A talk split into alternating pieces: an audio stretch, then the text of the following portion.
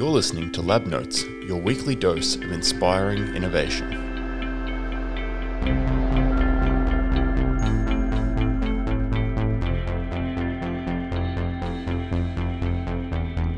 Hello and welcome to Lab Notes. I'm your host Leo Stevens, and today we'll be hearing the story of a doctor who is combining artificial intelligence and radiography to ensure breast cancer screening can be available everywhere it's needed. Dr. Joe Logan is a British expat who studied medicine in the UK before moving to Australia to ply his trade and generally enjoy the climate. After founding several consultancies in medicine and online media, the serial entrepreneur is now undertaking a specialised PhD program in artificial intelligence to help develop the IP that will underpin his latest venture, Elixir. The company is a culmination of Joe's expertise in medicine, entrepreneurship, and computer science and as you'll hear, it has plans to make mammography available to communities around the world where the rates of cancer far outstrip the number of radiographers available to diagnose it. Dr. Joe Logan, welcome to Lab Notes. Thank you, Leo. Pleasure to be here. So, you're a man of many facets, but can we start with the elevator pitch for Elixir? Sure. So, uh, Elixir was founded two years ago. Uh, we're working on solving the breast cancer problem currently at the moment, obviously, it's a major disease. It's the biggest cancer in females, and it all depends on early detection. At the moment, only 22 countries in the world actually implement a breast screening program. And the big downfall of the of the screening process is that there's a lack of accuracy in what the radiologists can see on the screening tests. So Elixir, in, in a nutshell, is aiming to improve that accuracy, uh, detect breast cancer sooner, and also look at whether or not we can bring the tech because it's cheap and um, scalable to the developing world where breast cancer is becoming an increasing problem. So many startups have a public narrative around their product. There's also often a second narrative around the founders themselves. Can you tell us a bit about your co founder, Benson Riddle, and how you two hatched this idea? Yeah, sure. So um, I started off in health tech in Sydney, I believe it was around 2012, 2013 at that time, I was actually working on a telehealth platform, uh, and I got a couple of things published in the. It was a journal called Pulse, and uh, Benson is a GP, so he kind of picked up on that story and then reached out to contact me. And it turns out that he was quite embedded in digital health himself. He'd actually worked for Telstra and Optus as a digital health consultant. So it became quite logical that we teamed up. And I've always had an interest in AI and machine learning. Um, so we thought, let's find a market, let's find something that's going to benefit from this kind of tech, and let's see what we can do together. So you bring a very diverse set of experiences to this role, from medicine to business strategy, web development, and marketing. Um, I think we have to delve a little deeper into your personal history to unpack it all. You were born in England and got a medical degree from the University of Southampton. Can you tell us a bit about those early days?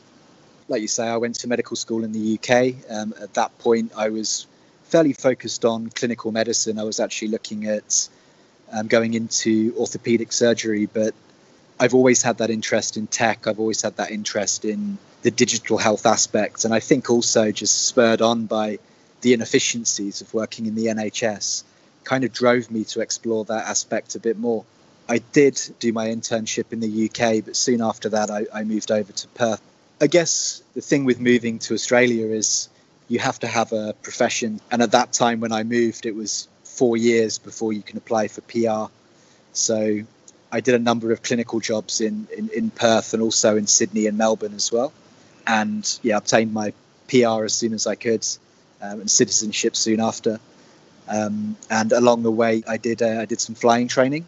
Started off with the recreational license, which is RA-Aus, which I did in Bindoon which is a really rural part of WA, um, and then went from there to do the private license as well. Um, I guess flying is always something I've been really passionate about. It's something I've been I actually considered for a career when I was at school, but ultimately decided to pursue medicine instead. But it's never left me. It's always been a, a strong passion of mine.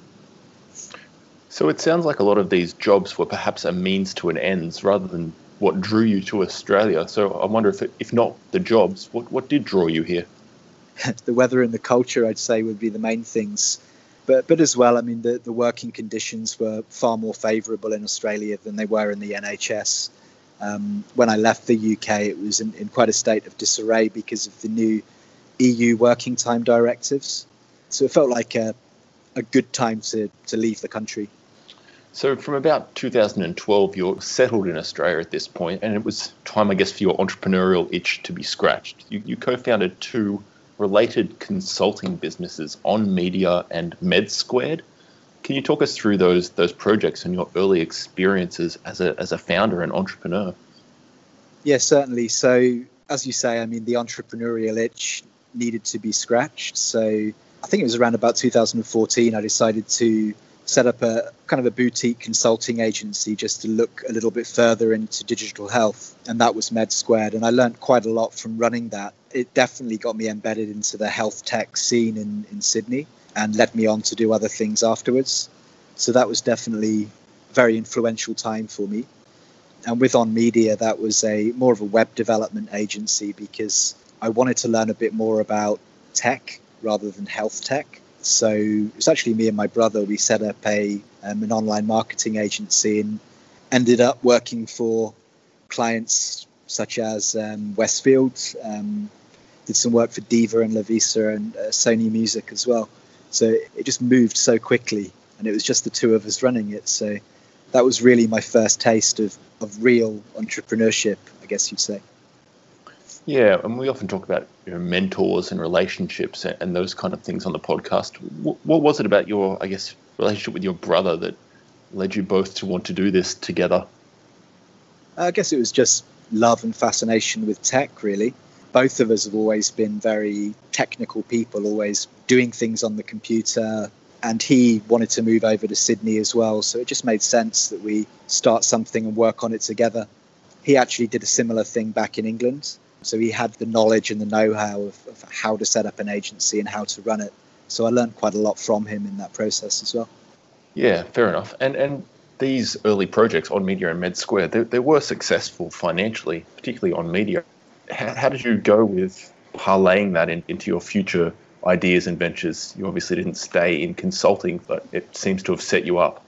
Yeah, I mean, I'd, I'd, I'd, agree with that. I think we were running on media for around about four years, and the amount of value and knowledge that I got from that process was it was incredible, and particularly around things like dealing with clients, corporate clients, and how to manage those relationships and expectations.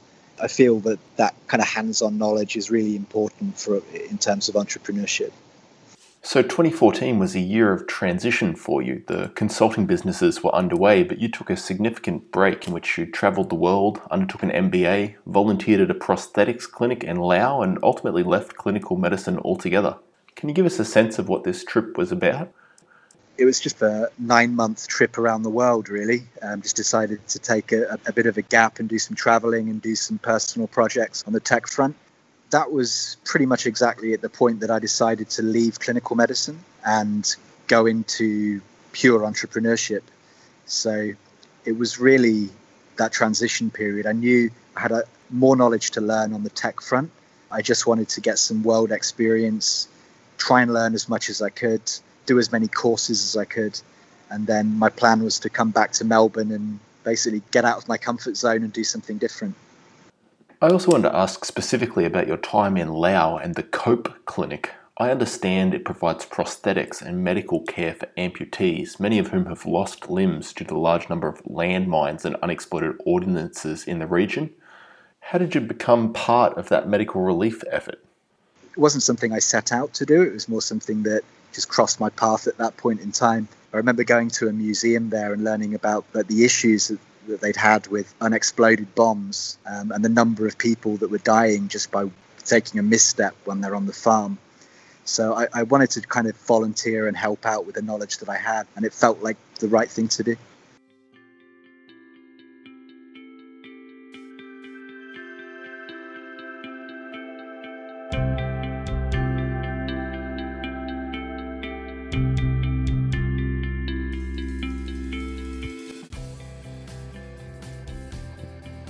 So it's 2015, and up till this point, Joe has found financial success and gained a great deal of experience running his two consultancies, On Media and Med Squared. But to him, there were still bigger opportunities around the corner. Upon returning from his round the world trip, Joe refocused himself on finding an opportunity for a more entrepreneurial startup and a technology or service he could call his own. I asked Joe about this transition from the consulting business model to following a startup mentality. Yeah, so as you've said uh, previously, I've generally set up local stroke state based agency models. And I, I, guess I just wanted a bigger challenge. And I've always been fascinated in, in machine learning. It's, it's always been an area of tech that I, I've believed is going to represent the future. And I just saw an obvious opportunity with breast cancer screening. I guess the problem with breast cancer screening is it's it's a supply and demand problem. Um, there's 100 million women per year that have a screening test for breast cancer, and it's, it's basically just an x ray of the breast. And at the moment, those tests are being looked at by radiologists, so specialist doctors, and it does become a supply and demand problem. There's not enough radiologists to properly look at the tests and give accurate feedback and to add to that, because of the nature of the x rays, they're quite low signal to noise.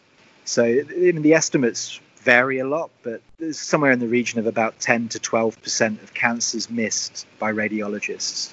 In a cancer where early detection is so crucial, we just feel we can make improvements on that.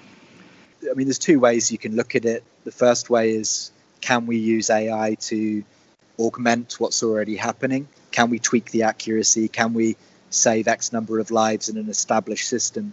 And DeepMind have done that. So they've demonstrated that by using a good curated data set, you can improve accuracy of reading, which I guess is where we differ slightly because we're looking at AI as a not just a something that might be able to help with accuracy, but something that could hugely help with supply and demand and cost effectiveness. Because if you can create a technology that could ultimately replace the radiologists that are supposed to look at the tests. You then create a system where the developing world can actually access this this knowledge and create screening programs out of nothing with like for example in India a population of 1.3 billion we think there's immense potential for this kind of tech in the developing world and that's becoming more of a focus area for us now so I know the founding of Elixir was followed pretty quickly by you and Benson pitching your way into some of Sydney's incubator programs, including BlueChilli and Cicada. How have you found these programs personally, and what impact do you feel they've had on Elixir as a business? Um, I mean, for us, they've been really useful. Our time with BlueChilli, we were actually the last company to go in under their traditional model, which there's 200 applicants per place. So we were quite lucky, I, suppose, to get in um, in that last cohort because after that they changed the entire model and they made it more program based. But the amount of value that we've got from these programs has actually been quite incredible. Um, and also in terms of networking and introducing us to investors and contacts and people that can help us along the way. It's been absolutely second to none. And it's not just the Australian incubator ecosystem you've been exposed to. In 2018, you won a pitching competition called Start JLM, which led to your co founder Benson taking a tour of Israel and the startup community over there. I wondered if you two now have a view on how Australia compares internationally, and in particular to the Israeli example. Um, his opinion was that the Israeli tech scene, the, the whole kind of infrastructure and the setup is just a bit more progressive than Australia and he was actually very impressed with the way that the investors, the, the accelerator programs, and um, the infrastructure around startups was, particularly in Tel Aviv. Um, I mean, I'll give an example. He actually went to a, a specific health tech accelerator, which was based in the biggest hospital in Tel Aviv, which is something he felt should be in Australia. Just putting entrepreneurs that are working in healthcare within the healthcare environment he certainly felt that would be a valuable step because I think for health tech entrepreneurs, it's really important to be around the people, essentially your, your target customers. So I feel it's safe to say you've, you've had a lifelong love of learning so far, at least. The medical degree would be enough for most people, but you've now thrown in the MBA, four languages, coding, pilot's license, and now a PhD in artificial intelligence. Is learning driven by an innate curiosity for you, or you feel like you're fulfilling practical needs and knowledge gaps in your projects? So it's an interesting question. Um, I'd say my fascination with knowledge is has always been there. Really, I kind of feel like I need to be studying something or learning something new, whether that's doing a formal degree or whether that's learning material from online courses or books. For me, certainly the learning experience is never going to end. It's never going to run out. There'll always be new things to to delve into. I guess it's just my approach to things and my personality. And I guess a lot of the deep tech entrepreneurs we speak to kind of have their entrepreneurial idea during university research or time in academia and then dive into business after that. But you seem to have taken a reversed approach. You had the early entrepreneurial experience and founded Elixir before you mm. took on this decision to start a PhD in artificial intelligence. Can I ask what's drawn you into academia now and, and how you feel it's contributing to that overall ambition you have in the commercial world? Yeah, I mean, I think the primary reason I undertook the PhD was because of Elixir. Like you say yourself, I mean, deep tech entrepreneurship is usually around people with a very specific knowledge base. And I felt it would be a useful thing having the academic qualifications, but also being able to publish certain work. And it just so happens as well, I mean, the timing always seems to work out, but the PhD I'm doing is a, different pathway to most people. It's, it's called a deep tech entrepreneurship pathway, which is it's actually a new program by UTS, which is really useful for working in deep tech because it gives you the flexibility of being able to run the business while contributing to, to knowledge at the same time, which I found to be a really good fit. Yeah, absolutely. I, I wasn't previously aware of this program, and I, I'm not sure if people in the audience will be. Can you tell us a bit more about the Deep Tech Entrepreneurship Pathway? Yeah, so there were, there were only two applicants when I applied, and I think that was about a year and a half ago. It's, it's a very new concept, and it's mainly around UTS trying to attract people with a more practical outlook on academic work um, into PhD programs. And yeah, I mean, it, it is essentially a PhD program, but there's less of an emphasis on a, on a need to publish um, and more of an emphasis on developing IP and, and moving ideas and businesses forward. So I found the whole experience to be uh, really supportive, uh, really useful. I'm, I'm learning a lot from it. Now, entrepreneurship is a, is a difficult journey at the best of times, but doubly so for startups in deep tech sectors, including life science. Do you have any advice for researchers and other entrepreneurs who might be at the precipice of starting this journey? What, what have you learned that you think is valuable? I'd say that the first thing would be to always try and stay as lean as you can. I think general startup methodologies apply to deep tech as much as they do anything else. So I think really it's that process of testing your assumptions early, doing market testing if you can, establishing the size of the market, putting together a good pitch, running it by people, um, and really making sure that you've done the risk mitigation up front before you embark on the journey. Um, and certainly don't invest a lot of financial assets into it until you've you've got to a certain point. I think it is that lean startup method, which is very important these days. So it definitely seems that your entrepreneurial endeavors to date have followed that lean model. Do you foresee Elixir staying on that path, or are you now looking to bring in some external investors to accelerate its growth? Um, we're actually about to open a round now. I guess you could say we're kind of looking more down the social entrepreneurship pathway now because you know, we feel that this kind of tech is going to be far more useful in the developing world and it's going to provide far more benefits to countries with large populations in those screening programs than it would do in, for example, Australia. So the answer is yes, we are about to open a, a round. We're going to be raising 5 million, but we're looking really for investors that generally play more in the social impact space. Yeah, that's a really interesting angle. Since we're on the topic, I wondered could you give us your perspective on impact investing generally and what an impact investor might be looking for in a startup that differentiates them from a more conventional angel or venture capital investor? Yeah, so I guess the core concept is that an impact investor per se is going to be looking not just at the, the general return on investment, but also the social return on investment as well. So the metrics are slightly different. Um, making an investment decision based upon causing some degree of social change, but not at the expense of return on investment. So, in terms of the next steps for Elixir, you've obviously got this fundraising round, which will be pretty transformative for the group, and you'll also still have commitments to your PhD for the next couple of years.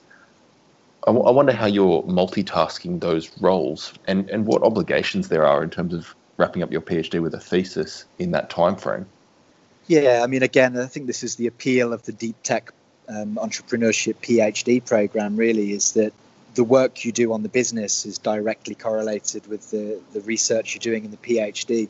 So, I guess I kind of skip over that part of of learning the knowledge base and learning the literature, and it becomes more of a practical version of the PhD. So, so far, I've managed to manage them both pretty well. The only addition I would say would be the writing. You know, the thesis is going to be a fairly big piece of work. So, my advice to anyone that wanted to do that program would be to make small steps with the thesis as they go through the program so they're not left with a huge 40,000 word document to write up in the last couple of months. Um, you know, it could just happen that the thesis is going to be due at the same time as some major event with the business. So it's just mitigating that risk, really. So I am trying to make steady steps towards the thesis at all times.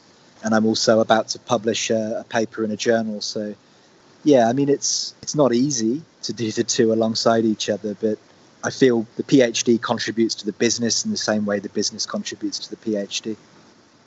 So we're almost out of time, but if people are interested to learn a bit more about Elixir and the fundraising round you're opening, how should they get in touch? Um, best way would be to have a look at our website. Um, you can learn a bit about what we're doing there. Um, and if, if you want to reach out or anyone wants to learn a bit more about it, I'm happy to have a chat. The email address is on there, um, it's contact box. Yeah, so always happy to hear from people. Well, Joe, we certainly wish you the best with filling your investment round and hopefully making some big strides both academically and commercially with Elixir. Before we go, the final question we ask all our guests is whether you've got any book recommendations for the audience. Yeah, I mean, I think for anybody who's thinking about embarking on an entrepreneurship journey, I'd highly recommend The Lean Startup. You've probably had that one mentioned before, I'd imagine. But for me, it's absolutely fundamental knowledge for anyone who wants to make that transition. Yes, a, a, seminal book in entrepreneurship and hopefully one that's already on a few bookshelves out there. Joe Logan, thanks so much for joining us on the Lab Notes podcast. Thank you for your time, Leo. Enjoyed it. Well, that's all we can fit into Lab Notes for this week. We hope you enjoyed it. If you're keen to hear more inspiring stories of innovation, check out our back catalogue and subscribe to the channel so new episodes can appear on your device once a week. Lab Notes is produced by Eon Labs in collaboration with Rennie Digital. You can find links to both of those organisations, along with our guest's biography and more in the description below. Our music is sourced from Purple Planet Music and mixed by Nat Harris. I'm your host, Dr. Leo Stevens. Until next week, keep inventing.